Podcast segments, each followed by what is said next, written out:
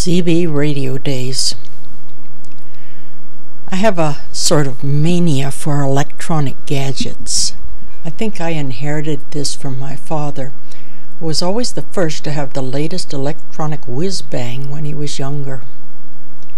Now, this led to me getting any number of devices for which I had no real need, such as a scanner, which allowed me to tune in on police and air and fire and commercial broadcasts on special bands for these sort of things.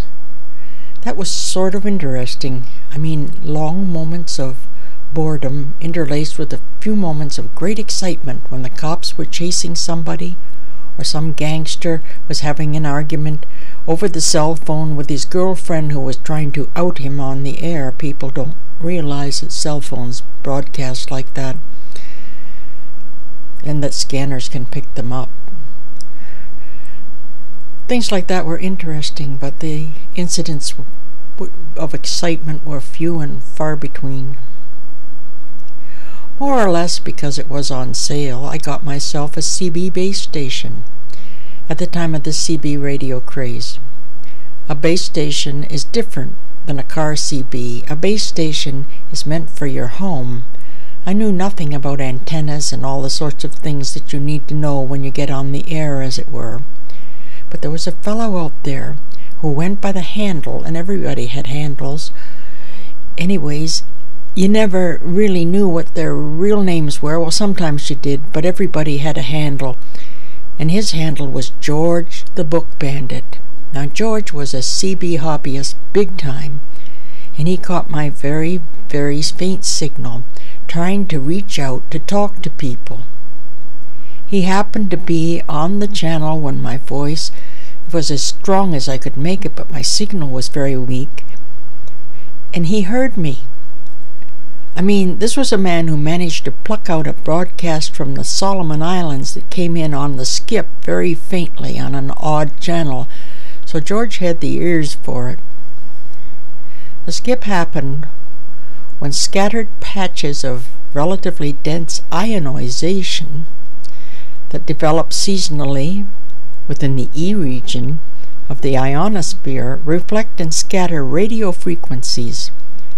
When frequencies reflect off multiple patches, it is referred to as multi-hop skip. E-skip allows radio waves to travel many miles beyond their intended area of reception, and what George heard was multi-hop skip.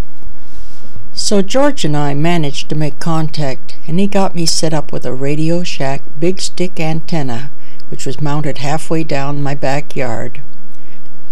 George put it up, and then I had a very strong signal. Now that was really important because there were characters out there we called carps, C A R P S, carps, who like to walk. That's another CB phrase. It means walk over somebody's signal to drown them out but if you had a base station with a good antenna, they didn't stand a chance.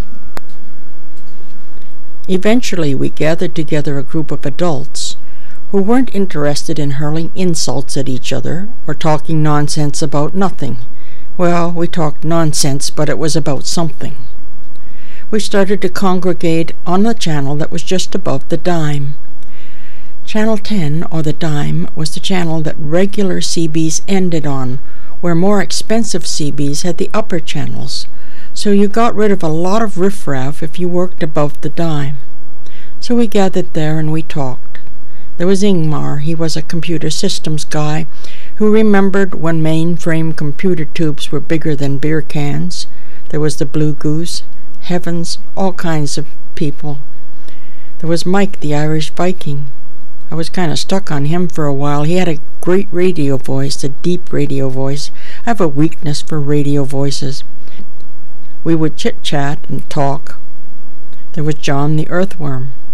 He lived in a basement apartment. There was Starfighter, who was a born communicator who later went on to do some regular radio broadcasting as a DJ on AM radio. Not making much of a living at it, but still. Well, at that time, I was also into Dungeons and Dragons. I was a dungeon master. That meant that I ran games and made up the plots and told people who won and helped throw the dice, stuff like that. I'd done this in real time, and that's another story. Then I transferred it to CB radio. We met on one of the legal upper channels and had a game going with dungeons, of course, with grey stone corridors and great hairy monsters with green dripping fangs and red flashing eyes and swords of magical power. I would throw the dice for the gamers. We had quite a good game going there. One time a trucker, who was just cruising the dials, started sandybagging, just listening in but not speaking, to our game.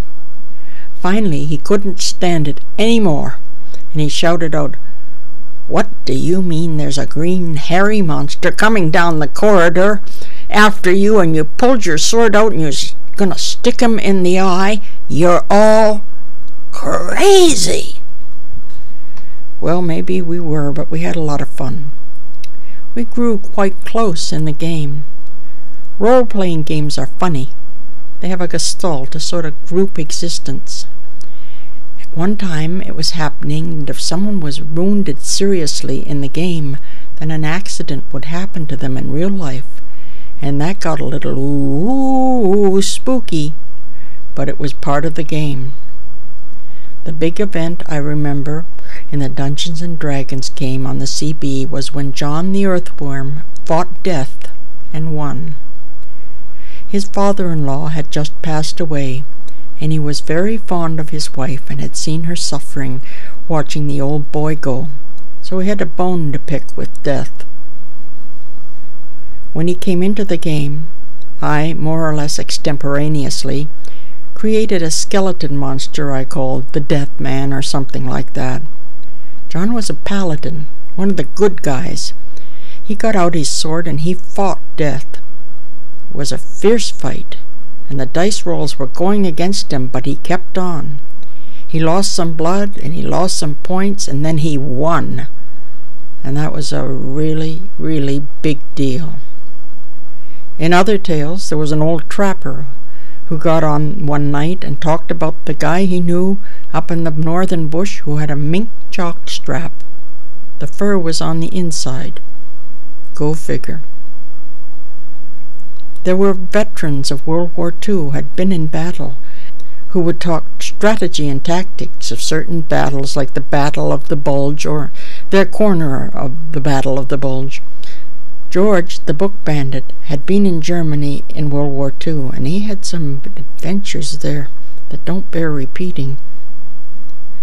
CB radio was, for the time it lasted, and nothing lasts forever, a really great fraternity of radio people. And I learned, and it's still useful, to talk about anything to anybody, anytime. This is Sonia Brock podcasting from Toronto, Ontario. I can be reached on the web at soniabrock.com, S O N I A B R O C K dot com.